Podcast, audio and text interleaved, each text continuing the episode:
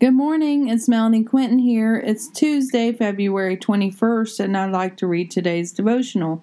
Lord, help us each day. Isaiah 41:13. For I, the Lord your God, hold your right hand.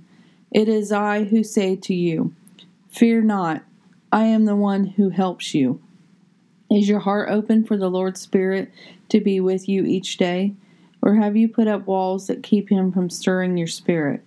We have to let the walls down and let Him in. He is here to help us, He is here to guide us.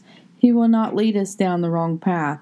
That doesn't mean the path we are led is going to be easy. For the Lord said, You will have trials and tribulations, but take great joy, I have overcome the world.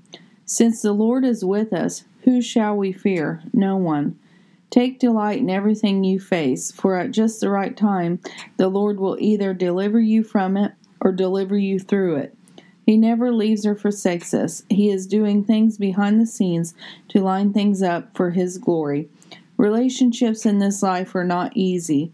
It is a two way street. It is about give and take. It is about love and trust. It is about respect. We have to live in a relationship with the Lord, and all of our other relationships will start becoming easier to be a part of. Open your minds, your hearts, and your souls to receive all the Lord has for each of you. I am one person that trusts in the Lord and uses discernment to speak words of encouragement over you. I don't have all the answers. I have not arrived yet. I am still a work in progress.